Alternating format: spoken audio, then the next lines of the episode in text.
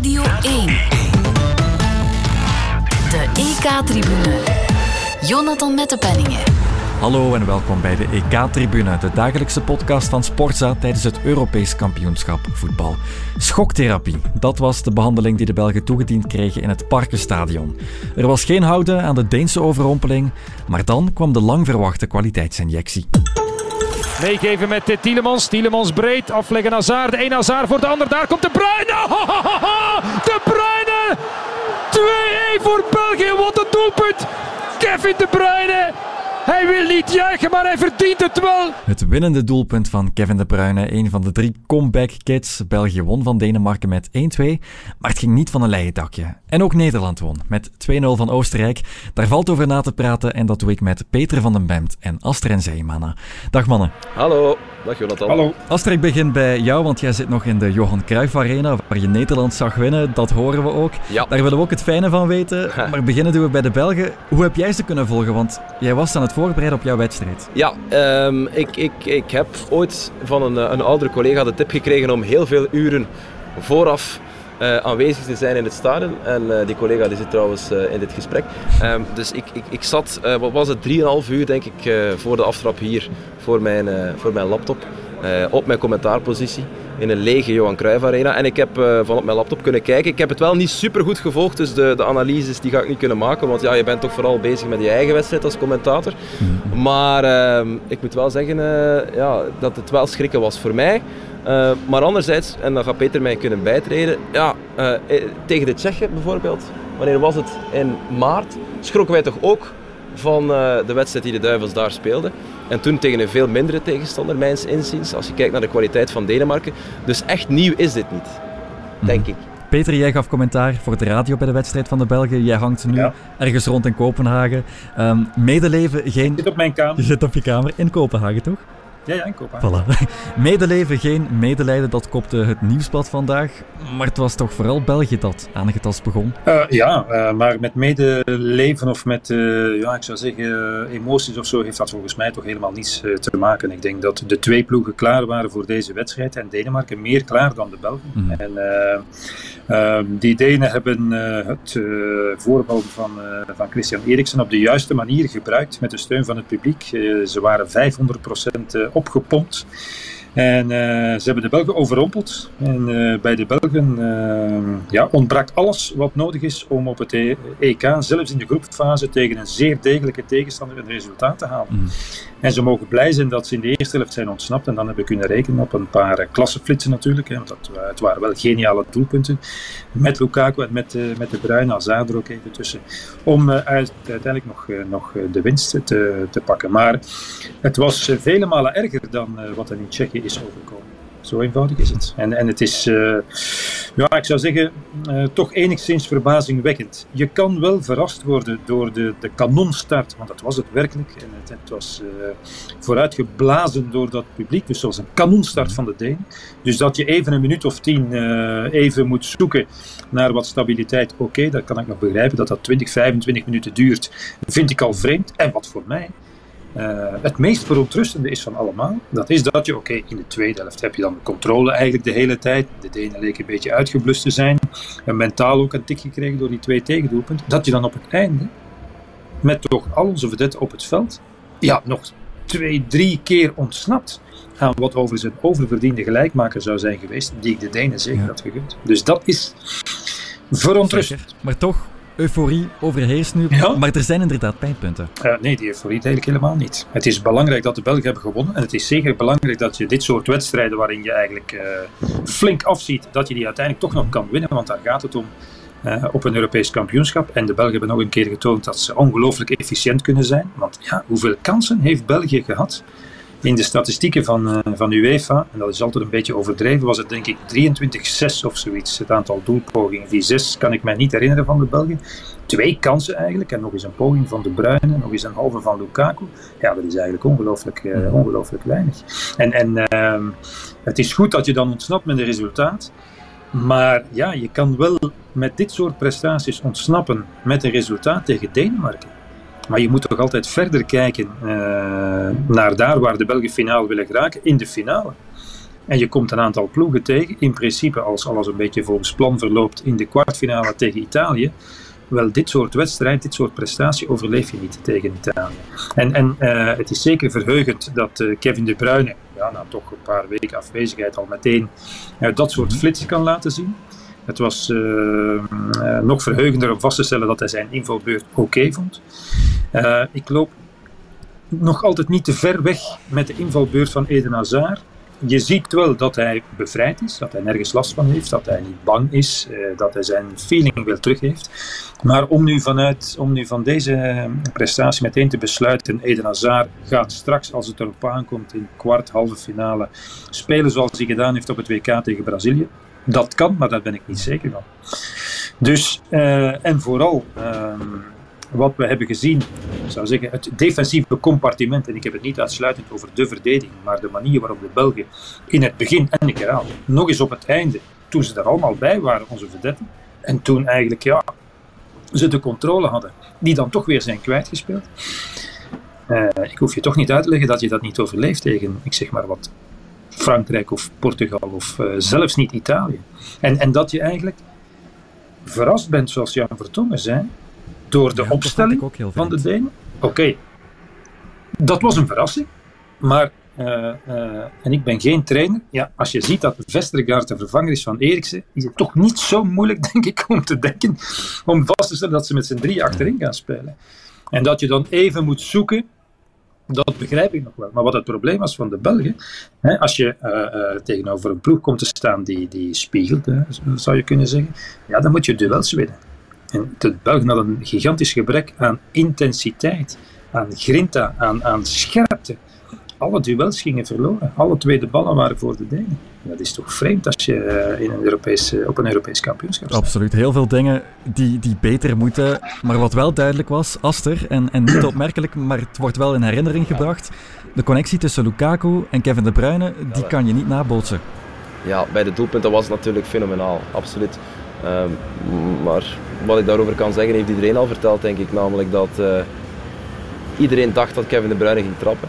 En dat hij toch die bal aflegt, dat dat, uh, dat, dat subliem is. Ik denk ook absoluut dat je, als je Europese kampioen wil worden, dat de onderlinge verstandshoudingen, dat zie je dan bijvoorbeeld bij, bij in Nederland, waar het ook steeds beter loopt tussen de paai en, en, en Weghorst.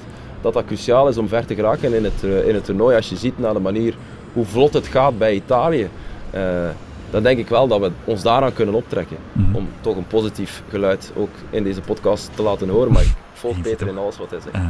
Peter, wel... Nee, maar je mag, nog eens, je mag best wel positief zijn over de uitkomst. Maar ja, je moet wel mee rekening houden dat je veel zwaardere tegenstand tegenkomt. Laten we niet vergeten, de Denen speelden zonder hun beste speler. Hè? Zonder hun allerbeste speler. En ze zijn op een bepaald moment de zoek gespeeld. Gewoon door een snotneus van 20 jaar. Dansgaard, die deed wat hij wilde. Het middenveld van de Belgen, toch met Tielemans, die een van de, van de sterren van de Premier League gaat worden, werd opgegeten door die Denen. Dus ja, zijn wel een paar vragen te stellen, denk ik dan maar. En, en ik, ik vind het op zich wel ook in die eerste wedstrijd goeie... niet... Uh, nee, nee, nee, nee. Ja, zeg maar. Nee, nee, en nu ook niet. Nu ook niet, want hij, hij, hij zei, ja, oké, okay, uh, het minste half uur van het seizoen, wel, dat heeft hij dan toch een keer herhaald. En nog eens in moeilijke omstandigheden. Hè. Het, is, het, is, het was een collectief falen, hè, voor alle duidelijkheid. Hè. Want je kan, je kan wijzen naar de naaier voor die flater bij de goal. Je kan zeggen, ja, Dries Mertens was... Uh, ja, maar het, is wel, het was echt wel een collectieve prestatie, zoals Romelu Lukaku overigens heel terecht heeft opgemerkt. Ook hij kwam er niet aan te pas in de eerste helft. Maar, maar wat je dan wel hebt natuurlijk, ja, ze hebben wel die onversneden klasse om toe te slaan en om het, uh, om het af te maken en om, uh, om dodelijk te zijn. Alleen als je, denk ik, als je tegen echt sterke tegenstanders komt, uh, krijgen die, die klassespelers de kans niet om het recht te trekken, want dan ben je al hopeloos verloren. Maar het is wel goed, ik vind het op zich, ook mede door de goede afloop, veel beter dat België de wedstrijd heeft gespeeld zoals vandaag, waarin het, om het met de woorden van de bondscoach te zeggen, ongelooflijk getest is geweest, zoals in lange tijd niet meer.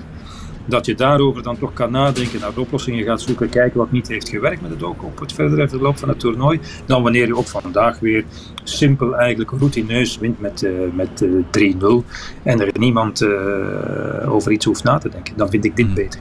Voilà, een goede test en een wake-up call. Terug naar Nederland dan, naar uh, de Johan Cruijff Arena, want Aster, ja. oranje gekte.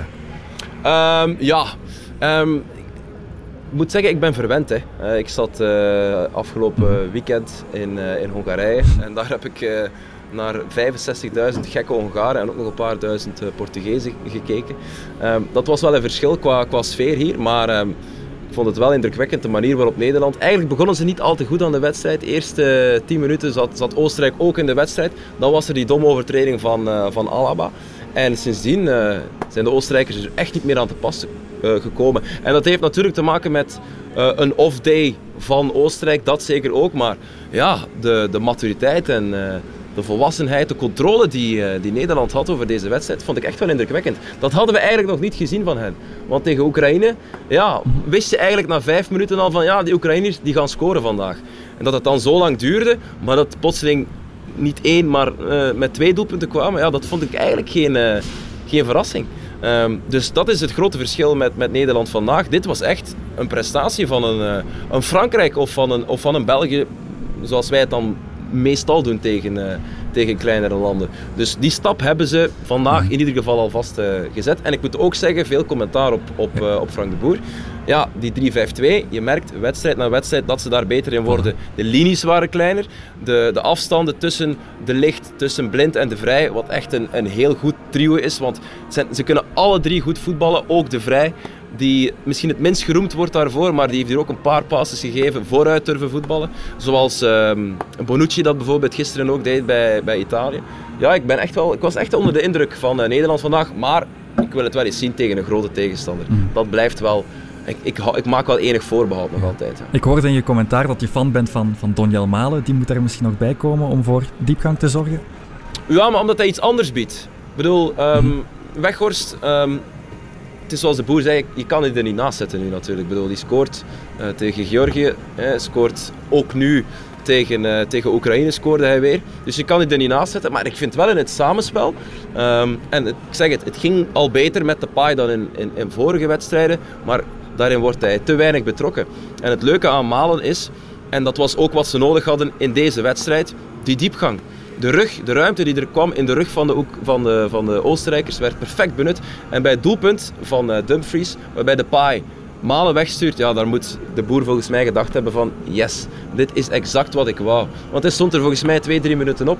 Bal wordt diep gestuurd, Malen is weg, legt hem af. Mhm. Dumfries scoort uit het boekje, perfect zoals de boer wou. Het enige wat je kan zeggen, moet je hem niet vroeger brengen. Maar oké, het is fijn bij Nederland dat ze, dat, ze, dat ze een ander geluid kunnen brengen. En daarom was ik wel was ik wel fan van het brengen van Malen. Ik zei ook op het moment dat hij komt van yes, eindelijk. En het feit dat dan daarna het doelpunt eh, redelijk snel komt, bevestigt mij wel in mijn gevoel van oké, dat is wat ze nodig hadden. Ja, exact. Peter, hoeveel heb jij kunnen meevolgen van de Nederlanders?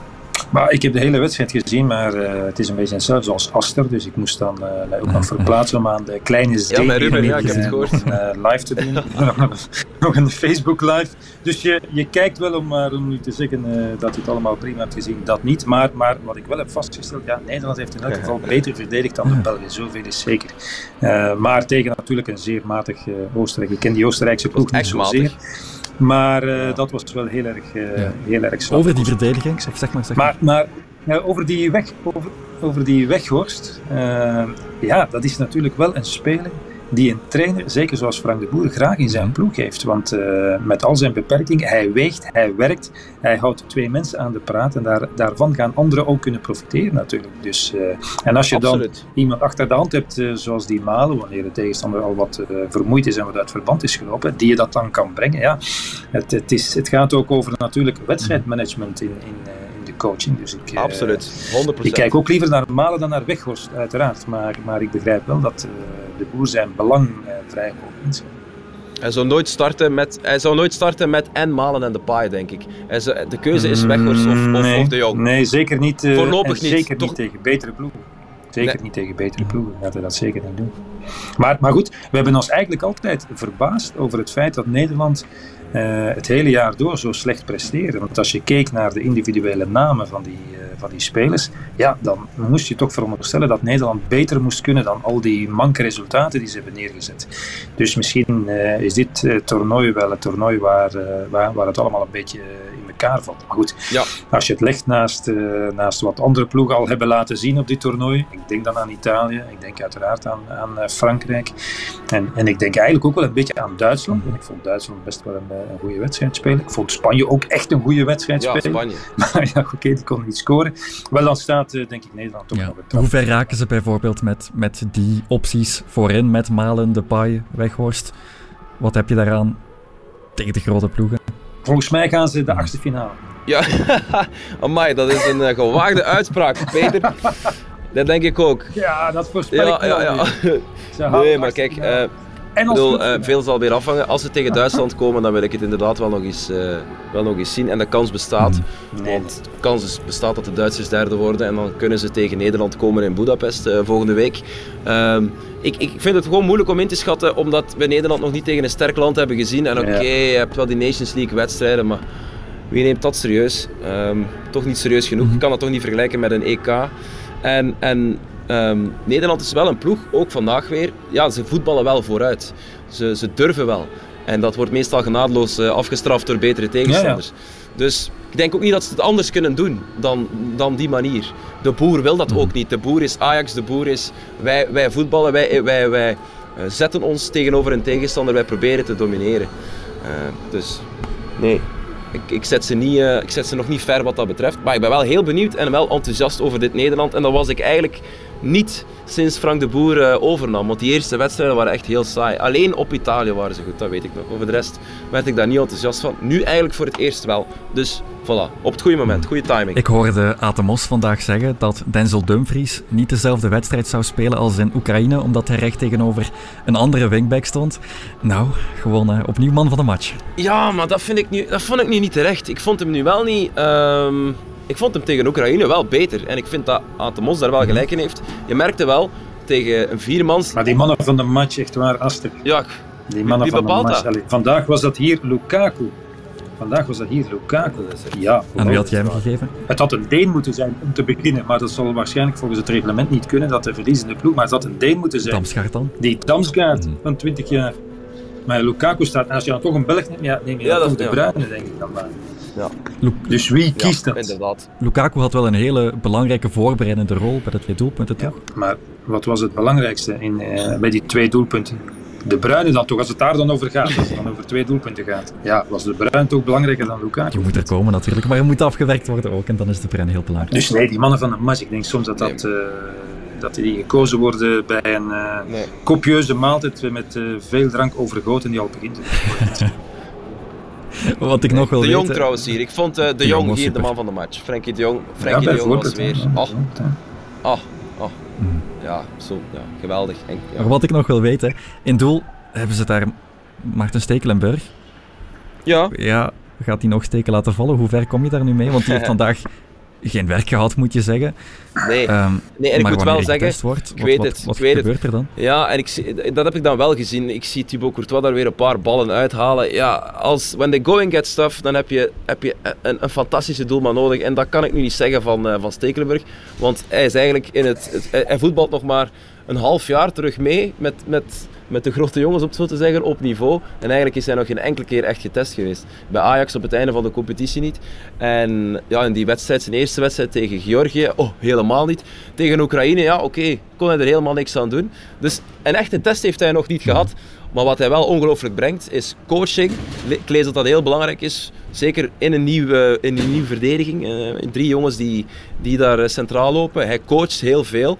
En eh, hij, straalt gewoon rust uit. En ja, als je, je weet hoe belangrijk het is als verdediger om, om ankerpunten te zoeken, om, om je op je gemak te voelen in een nieuwe situatie. Het, wat een verdediger het, het, het liefst van al heeft, zijn, is herkenbaarheid. Weten van, oké, als ik dit doe, loopt mijn maat daar. Dit, dan is dit de afstand. Wel, dan kan een doelman die rust uitstraalt en die eigenlijk op geen foutje te betrappen is tot dusver, wel een, een, een grote impact hebben. Ja, maar als je vrij ver wil geraken in een toernooi, nou bedoel ik eh, eventueel halve finale, kijk dan maar eens naar eh, de respectievelijke doelman. Ik zal nu zeggen van, de, eh, van België of van Frankrijk of van, eh, van Kroatië of van de Denen. Dan heb je op een bepaald moment toch eh, een doelman nodig die iets speciaals doet. En of Stekelenburg dat kan, dat weet ik niet. Dat is- zal ook overigens het, het vraagteken zijn bij Behalve de Engelsen. Loris, hè.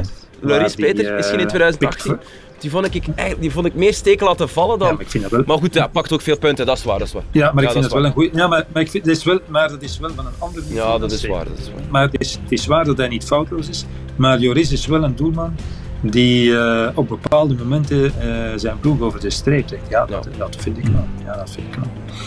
En, en ja, eh, Stekelenburg heeft zijn ervaring mee en coaching en zo verder. Maar op een bepaald moment moet je toch eens eh, Thibaut Courtois zijn. En dat gaat Stekelenburg.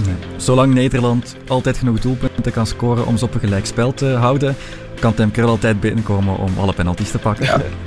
Tegen Oostenrijk zal dat wel lukken, hè? tegen Oekraïne. En volgens mij tegen Dat is weer eh, een hot take van Peter van den Berg. Schrijf het op, jongens. Nee, maar We gaan het op die laatste hot take houden. De lage landen vieren vandaag. Morgen zijn we er weer en dan staat er een derby op het spel.